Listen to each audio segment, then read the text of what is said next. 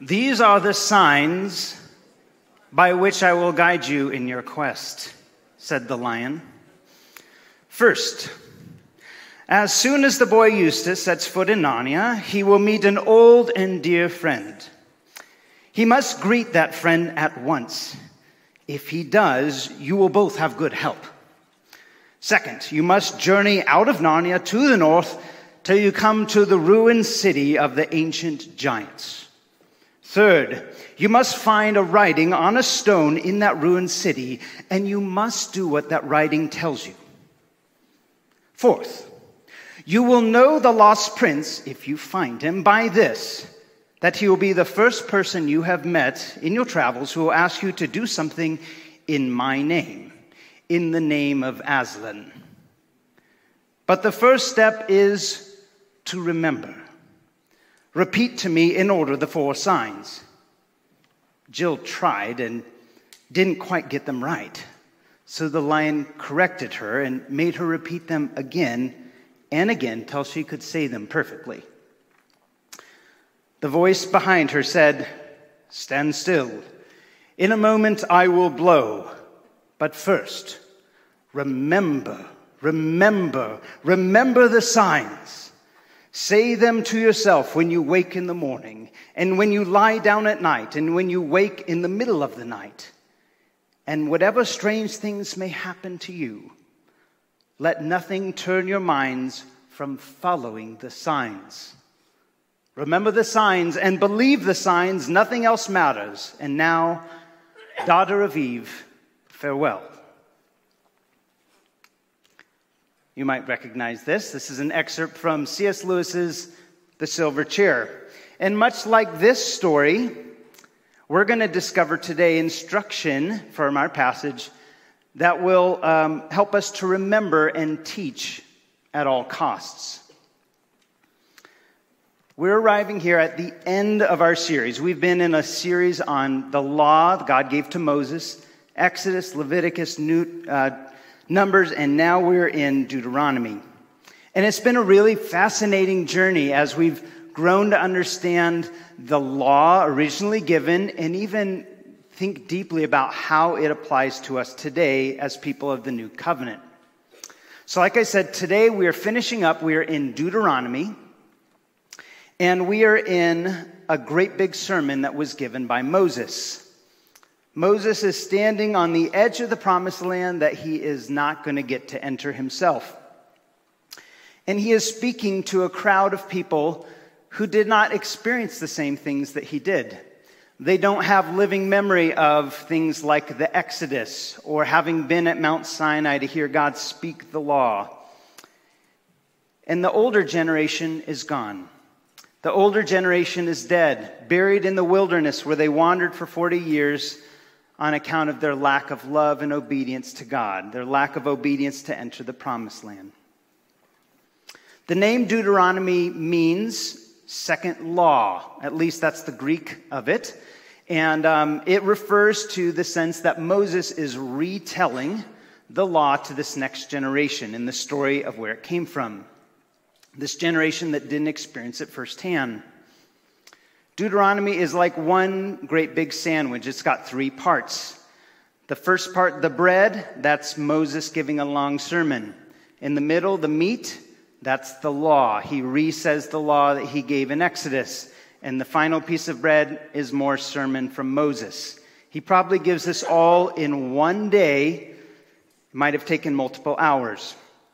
We're going to focus our time on that first chunk, that first piece of bread, uh, part of Moses' sermon, gleaning parts from Deuteronomy 6 through 8. It includes something that we commonly refer to as the Great Commandment or the greatest commandment. And it, I think it's a perfect ending for our law series as love, the fulfillment of the law itself. Here's where we're going to go today we're going to discover that Moses' great commandment sermon to the wilderness generation has powerful and relevant instruction for us today. Or let me put it another way. Here's the three things we're going to cover. We're going to cover the great command itself. We're going to look at two threats to the great command. And then we're going to look at the remedy for failing at the Great Command. So, the Great Command, two threats, and the remedy for failing at it. So, we're going to pray and then we're going to open up the Bible. So, go ahead, bow your heads with me and let's, let's ask the Lord's help.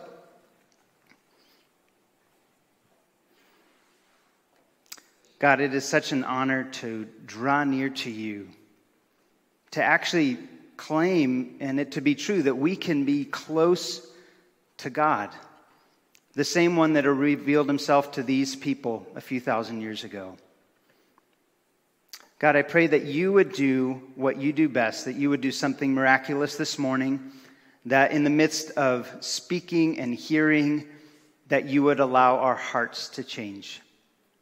You know where each one of us is at. We're coming in in different places of encouragement or discouragement, um, loneliness, fear. I pray that by your Holy Spirit, you'd meet each one of us where we're at and help us today to walk away more in love with Jesus than we are right now. We pray all this in your name. Amen. All right, I encourage you to grab that Bible in front of you. Open it up, and we're going to go to page 151.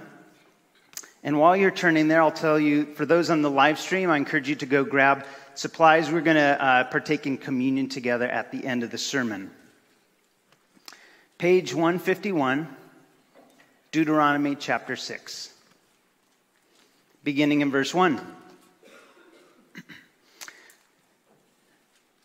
Now, this is the commandment, the statutes and the rules that the Lord your God commanded me to teach you that you may do them in the land to which you are going over, to possess it, that you may fear the Lord your God, you and your son and your son's son, by keeping all his statutes and his commandments, which I command you today, all the days of your life, and that your days may be long. Hear therefore, O Israel, and be careful to do them, that it may go well with you and that you may multiply greatly, as the Lord, the God of your fathers, has promised you, in a land flowing with milk and honey. Hear, O Israel, the Lord our God, the Lord is one. You shall love the Lord your God with all your heart, and with all your soul, and with all your might. And these words that I command you today shall be on your heart you shall teach them diligently to your children, and you shall talk of them when you sit in your house, and when you walk by the way, and when you lie down, and when you rise. You shall bind them as a sign on your hand. They shall be as frontlets between your eyes. You shall write them on the doorposts of your house and on your gates. And that's what we'll do for now. This command that we just read at, at the end is known as the Shema. The Shema being the Hebrew word for the very first part of the command to hear.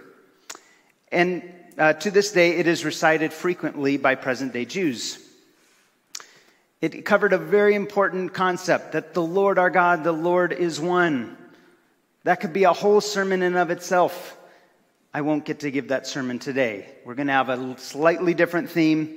Um, but rather, I would like to ask the question what makes this entire command so special? What makes this one so unique? Out of all the commands, what, 613 in the Old Testament, uh, what makes this one so special? And I'll give you five reasons this command is, is so unique. The first one is the context. You remember what I said moments ago that this command was given to the next generation of those who had left Egypt, who were going to the promised land. And yet there was a question of would they really obey and follow God? The older generation had failed. They had seen God. They'd seen the miraculous hand of God. They had seen Him provide in the wilderness. And yet, when it came to entering the promised land, they distrusted Him. And they, they rebelled throughout the whole way. And so the context of this shows there's something important. Moses' final words to this next generation will they get it? Will they love God with all their heart? Will they stay true to Him like a bride is to her husband? Another thing that makes it unique is the repeated theme. You remember I told you that the book of Deuteronomy is like a sandwich. We've got sermon over here, sermon over here, and law in the middle. All of Moses' sermon is like it's on repeat. It's the same theme developed in different ways of loving God, of being true to Him, of worshiping Him, of not going after idols. And he says it again and again and again. Something else that makes it st- uh, stand out is the target and the scope of this command. You'll notice that the instruction is heart centric and it's life encompassing. Travis mentioned this during the worship time that, we, that uh, they were called to have these words where? On their heart. These words were to be on their heart, a Hebrew word that means the entirety of one's will and mind and emotions, the center control of who they are. And he told them that they were to love God with their heart and soul and might.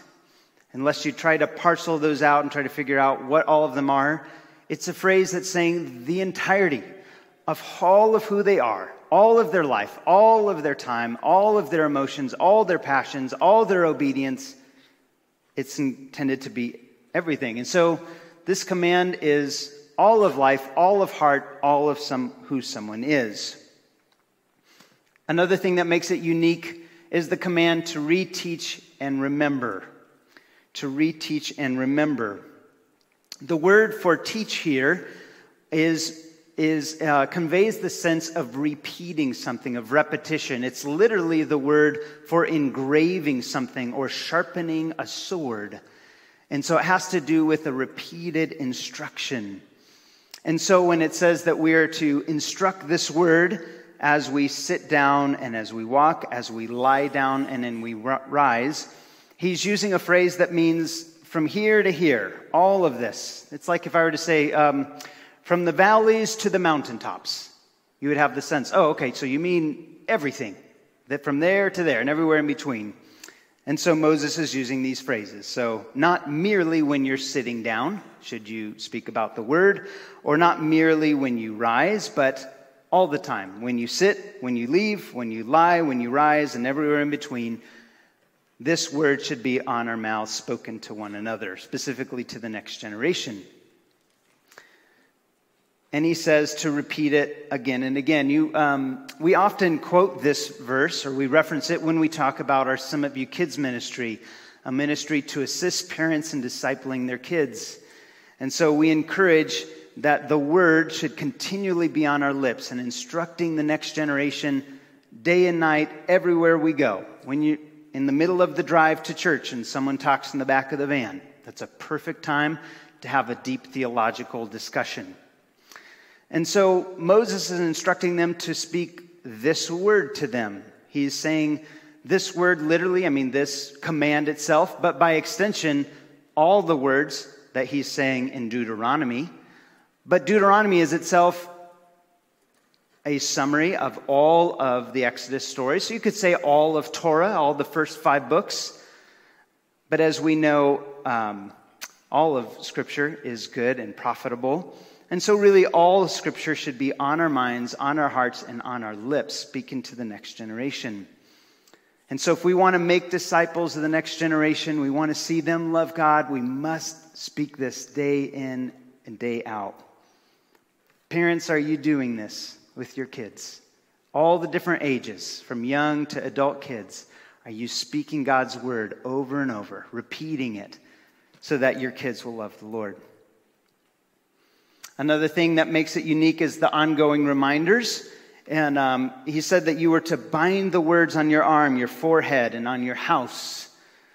Jews today, not then, but today have taken this most literally with these, you've probably recognized them. This is called a tefillin in Hebrew or in Greek phylacteries. You remember Jesus uh, spoke against these for those who had hypocritical hearts and were making these great big scripture things to put on their head to be proud and show everybody how spiritual they were. Um, or um, on a doorpost, it's called a mezuzah. Um, these are examples of people taking this literally but the command is to have the word continually reminded so that you don't forget God and you don't stop loving Him. And finally, what is the last thing that makes this command so unique? Jesus Himself elevated it. You guys will remember this. I'm going to read from Mark 12. You don't have to turn there. But this is Jesus talking about this scripture we just read. Mark 12, 28. And one of the scribes came up and heard them disputing with one another, and seeing that Jesus answered them well, the scribe asked him, Which commandment is the most important of all? Out of all the 613, which one's the most important? Maybe circumcision? Jesus answered, the most important is this, and he creaks, uh, quotes from the Septuagint, the Greek translation Hear, O Israel, the Lord our God, the Lord is one. You shall love the Lord your God with all your heart, and with all your soul, and with all your mind, and with all your strength. The second um, is this you shall love your neighbor as yourself. There is no other command greater than these. And the scribe kind of repeats it back. The scribe said to him, You're right, teacher. You have truly said that he is one, and there is no other beside him. And to love him with all heart and with all understanding, with all strength, and to love one's neighbors oneself is much more than whole burnt offerings and sacrifices. And when Jesus saw that he answered wisely, he affirmed his answer. He said to him, You are not far from the kingdom. And so we see Jesus elevate this command, affirming its importance. And so there are the five reasons why this command especially stands out. The other commands in the law, they still have value and purpose, but this one is the foundation on which all the other commands are built. Or you could say this command is the deepest answer to the question why for all of the rest of them.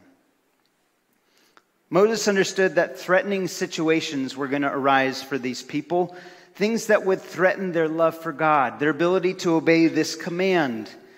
And so, in his impassioned speech, he's willing to warn them about two threats. The first threat being that of wilderness temptation. And I'll read it to you here. We're going to go to Deuteronomy 6 16. This is Moses' warning. You shall not put the Lord your God to the test, as you tested him at Massah. You shall diligently keep the commands of the Lord your God and his testimonies and his statutes which he commanded you. You recall this incident at Massah. You remember the people had gone out from the Exodus. They had experienced God, God's miraculous hand.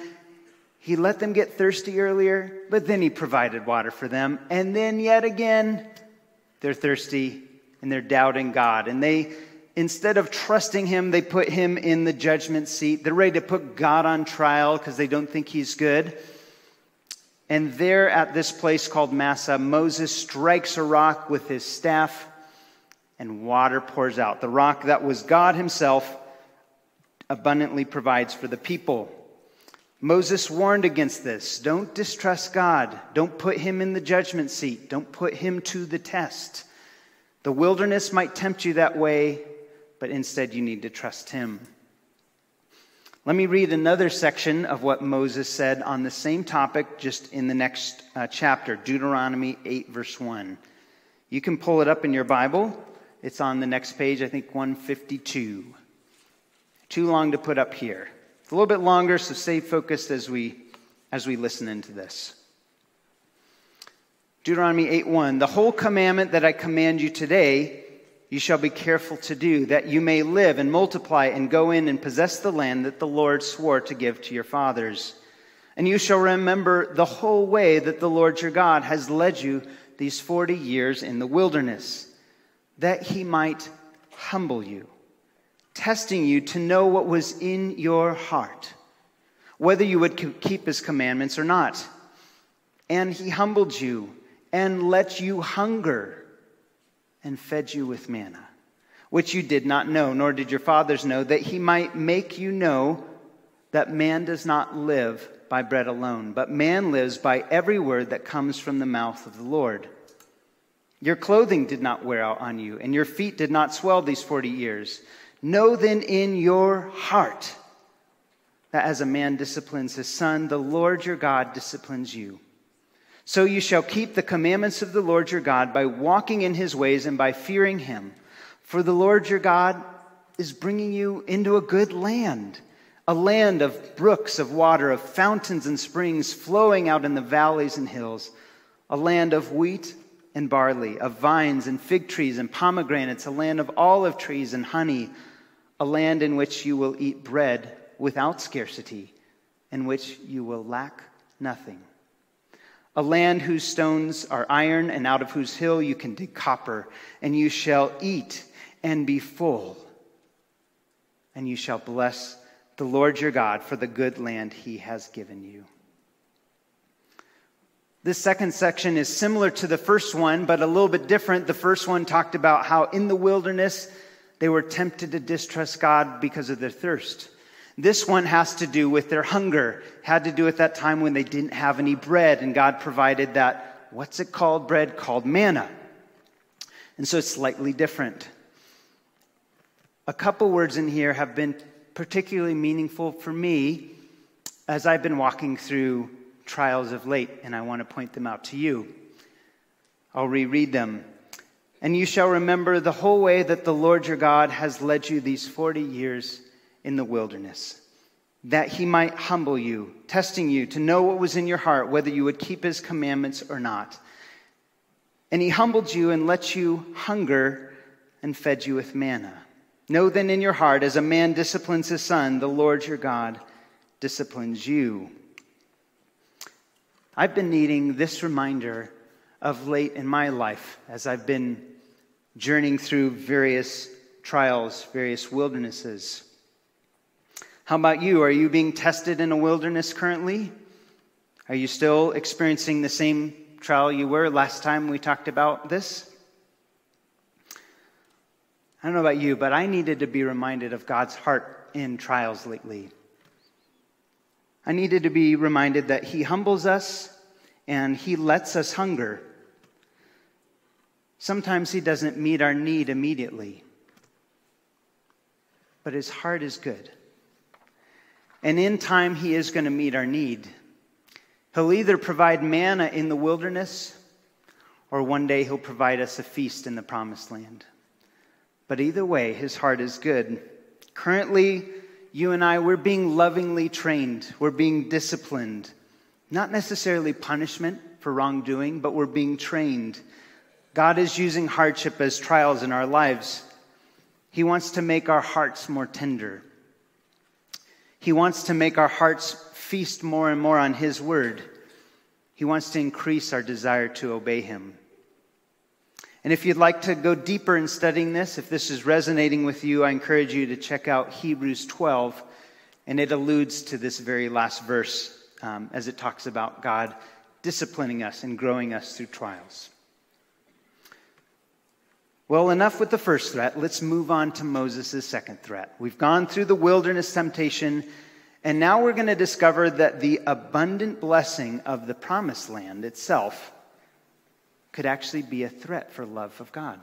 Ironically, does that surprise you? Let's look at Moses' warning about the second threat. Deuteronomy 8:11. It's on that next page, page 153.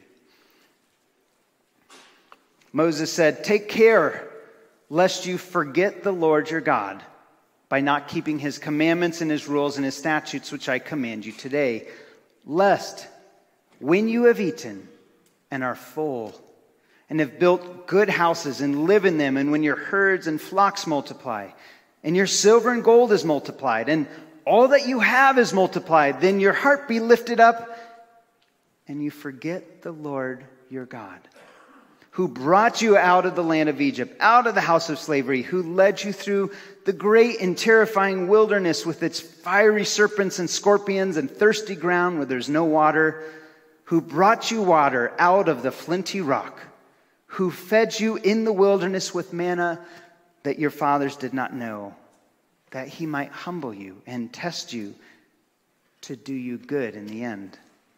Beware lest you say in your heart, My power and the might of my hand have gotten me this wealth.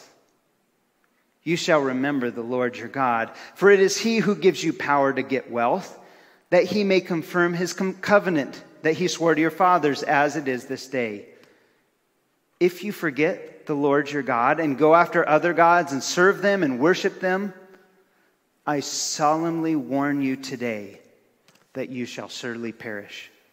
Like the nations that the Lord made to perish before you, so shall you perish, because you would not obey the voice of the Lord your God.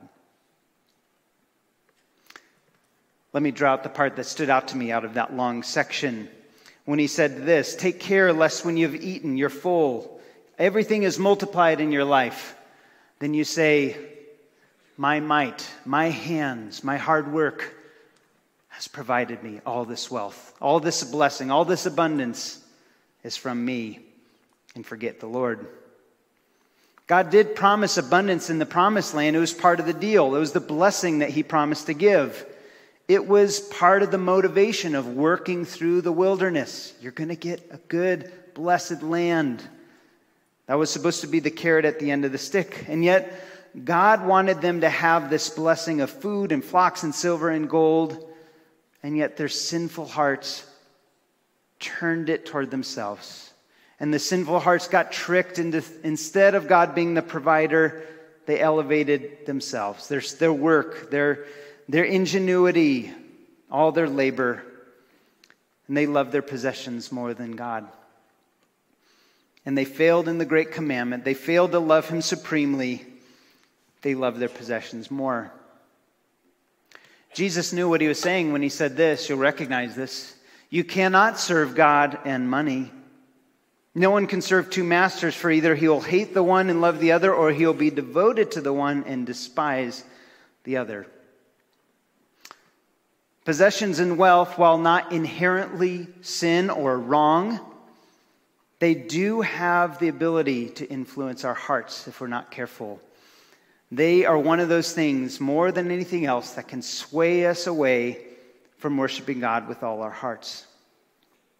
And so, in an affluent culture like we're in, I feel like I must ask us, as people who are prone to boast in the American dream and all that we've done, is your heart being steered more by your money and your possessions or being steered more by your love for God?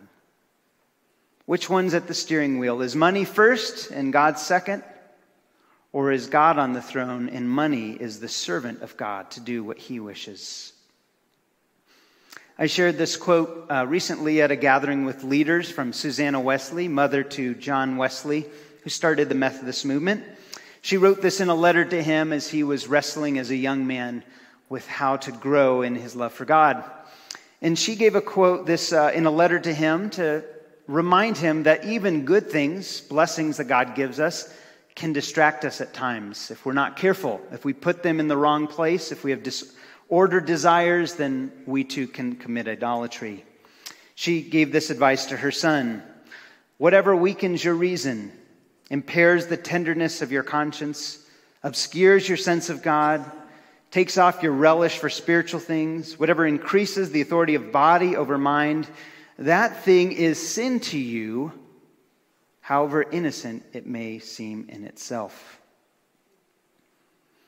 And so let's be careful with things that are good, they are blessings, that we don't allow them to steer us away from an all out love for God and end up in a place of idolatry. So we've unpacked the great commandment and we've noticed two threats that can get in the way our wilderness trials and the abundance that God even blesses us with. But when it comes to this great commandment, just like that generation, we too fail in this pretty epically. What do we do when we realize that we've blown it? What do we do when we want to love God supremely, but our desires fail us? What do we do when we don't do the good we want to do, but the evil we do not want to do, we keep on doing that? What do we do when we're stuck? And so we're going to see that the true remedy for failing lovers of God is one word remember. Remember, remember. The remedy is to remember. Out of all of the, the uh, Torah, the first five books, the words remember and don't forget show up astronomically in this sermon right here. It's like the most dense time of remembering and not forgetting that you can find in this section. I think in Deuteronomy, don't forget shows up eight times, and remember shows up 14 times. In our section here, remember shows up three times in Deuteronomy 6 through 8. Remember, remember, remember. Here it is. When your son asks you in time, What is the meaning of the rules the Lord your God has commanded you? You shall say, We were Pharaoh's slaves in Egypt, and the Lord brought us out of Egypt with a mighty hand. And if you say, How can I dis- dispossess them, the people of the promised land? You shall not be afraid, but you shall remember what the Lord your God did to Pharaoh and to all of Egypt. What should they do when they're afraid, when they're struggling with doubts? Remember the Lord, remember his salvation. Here's another one for when we're in the wilderness. You shall remember the whole way the Lord your God has led you these 40 years in the wilderness. He humbled you and let you hunger, and he fed you with manna that you did not know, so that you would know that every word comes from the mouth of the Lord. Remember the whole way the Lord led you in the wilderness. Remember his purposes. Remember his heart. He's not cruel. He's not mean in our trials. He has a good purpose, and he's going to lead it to blessing.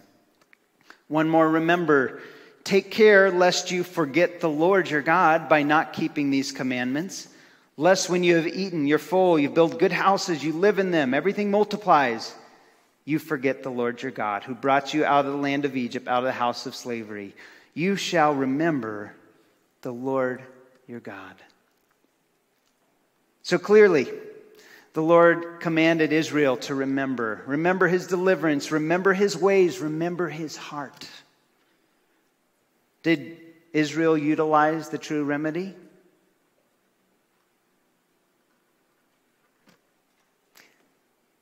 After a long speech from Moses, we arrive at the end of Deuteronomy. Moses has pleaded with them for hours. It was a pretty long sermon. He had pleaded with them that they would love God, that their children would love God, they wouldn't forsake God. But already God knows that they have rebellion in their heart. This generation is no different. And he even bluntly tells it to Moses in Deuteronomy 31. This is a paraphrase Moses, you're about to die. And after this, the people are going to adulterously worship idols. Uh, good speech, by the way. They're still going to they're still going to forsake me. They're going to break covenant. And so God gave Moses a song. God gave Moses a song. It was supposed to be a witness to the people in the future when they had recognized that they had failed, when they realized that they had not obeyed God with all their heart, and bad things are happening in their life. This song was supposed to come back to them. It's Deuteronomy 32. And the purpose of the psalm or of the song was to provide comfort for them when they realized that they were failures. They were to remember this song, passing it on to generation after generation. And so Joshua's through Joshua's leadership, they courageously took that land and they got the big houses and the multiplied flocks and the silver and the gold. But the rest of the history is marked by a mixture of wilderness tests and abundance tests that they failed. From the abundance of the Joshua promised land conquest to the height, the zenith of Solomon's reign with all of its money, to the wilderness trial of being in exile in Babylon and other places, the people continued to fail at loving God with all their heart. After all this failure, there arose a prophet like Moses, one whose life sang the song of comfort of failures from of old. Jesus of Nazareth taught the great commandment, but even more importantly, Jesus obeyed the great commandment. Always, every moment. Something no human had previously done. He fulfilled the entire law of Moses. He was tested with wilderness temptations as well, and he resisted them by quoting the very passage we studied today Deuteronomy 6 through 8 and other passages. Obeying and loving God. When he was offered abundant blessing, provisions, kingdoms, in exchange for bowing down to Satan. Jesus refused idolatry. Instead, he had in mind a greater Exodus deliverance, a greater Passover, in which through his sacrificial death and victorious resurrection, he would offer us the following. Through that greater Exodus, Jesus wanted to offer us freedom from our slavery to sin, freedom from the ruthless slave master, Satan himself, a new heart with God's law written upon it, inclined to do what he, he commands. A covenant not of works, but a covenant of grace based on his finished work. A free gift of relationship, not just for a generation, but for eternity. An invitation to love God because he first loved us complete forgiveness for all the times we've loved idols more than Him, and the invitation to follow Him into a new promised land conquest, the Great Commission.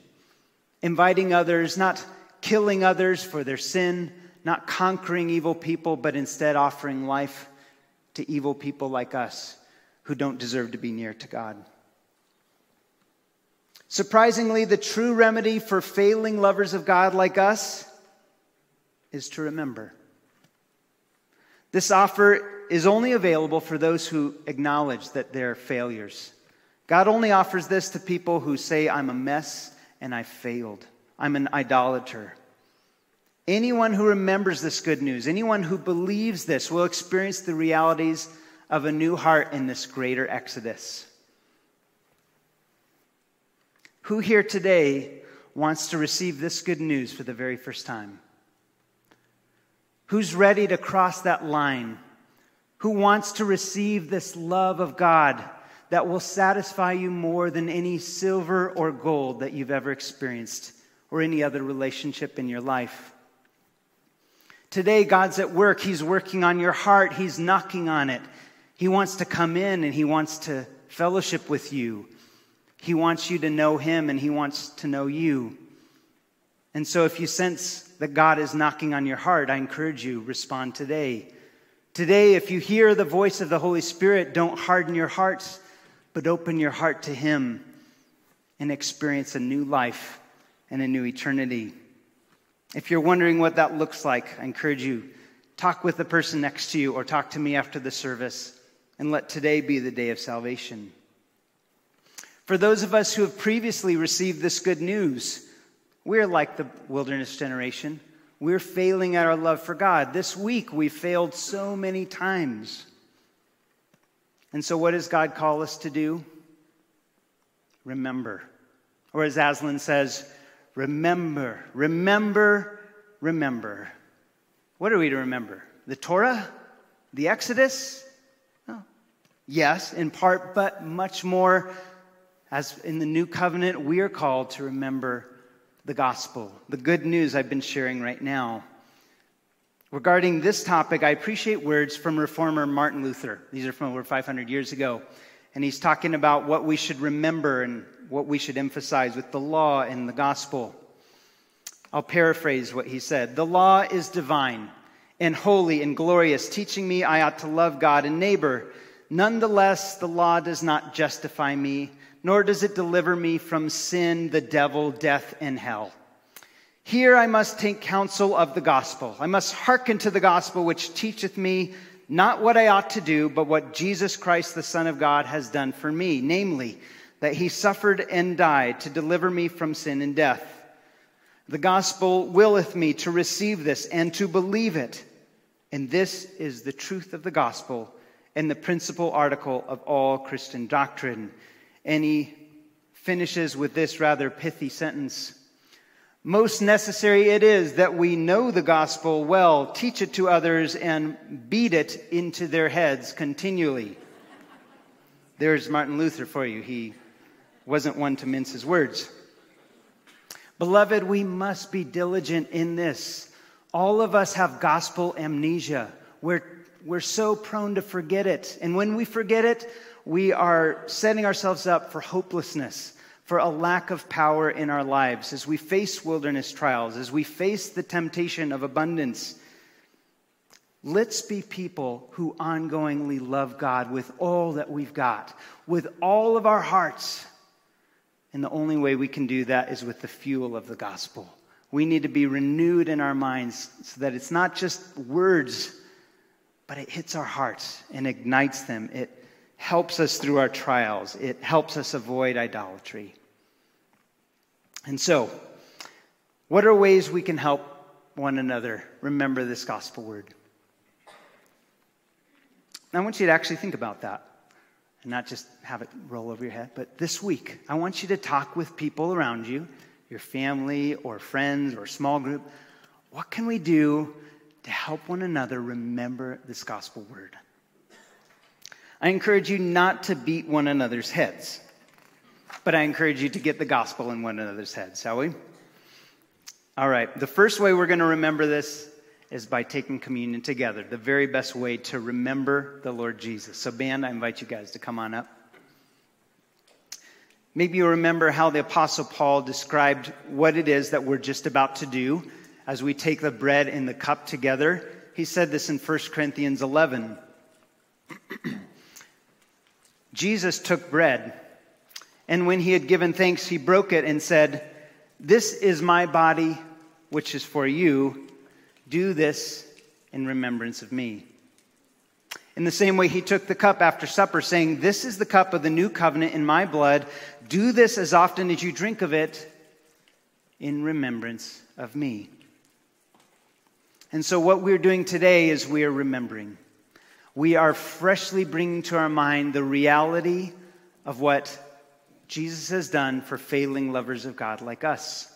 We're remembering that his body was broken for us, that his blood was poured out, that his sacrificial death on the cross means that we can be right with God, that we can be new creations, and that we can enter into the promised land of eternity. And so, what I want for you to do is, I want you to think on that theme of remembering. Maybe start by, in your own mind, this just silently, you and the Lord. I'll give you a minute just acknowledge silently the ways that you need Him, the ways that you've messed up, the ways that you've been idolatrous. And then I'm going to give you a cue, and I want you just to huddle up with people near you, and I want you to remember the gospel. I call this popcorn style. You might know that, or you might not know what that means. That means you say a relatively short prayer, and you keep going around the circle. So I'll give you an example. Uh, Lord Jesus, um, thank you so much that we are saved by grace and not by works. That's how short it is. And you just keep going around. Don't stop until you hear my voice. I want you to keep hearing the gospel from one another. That's the popcorn, right? Uh, and they'll come up and I'll give us a cue, and together we'll take the bread and the cup. Uh, if you happen to need a gluten free option, you might have already done it. Uh, just raise your hand, and we have a few ushers. They're going to get that to you. Um, if you just need the normal, then just re- reach in front of you and you can use that. And if you haven't yet made that decision where you've crossed the line to say, Yes, I'm, I'm giving my allegiance and my love to Jesus Christ, then this wouldn't be appropriate for you. And so you can just sit back and watch, and we can talk more after the service about what this means. So let me uh, give you that first minute just for you to acknowledge where you're at with the Lord and where you failed and then wait for my cue, and we're going to start that popcorn thing, okay? All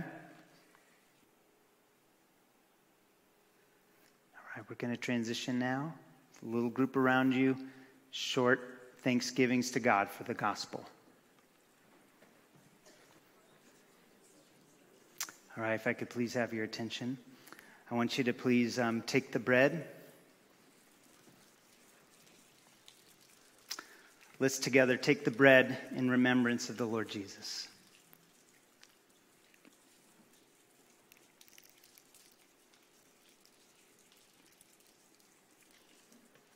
Together, let's take the cup in remembrance of the Lord Jesus.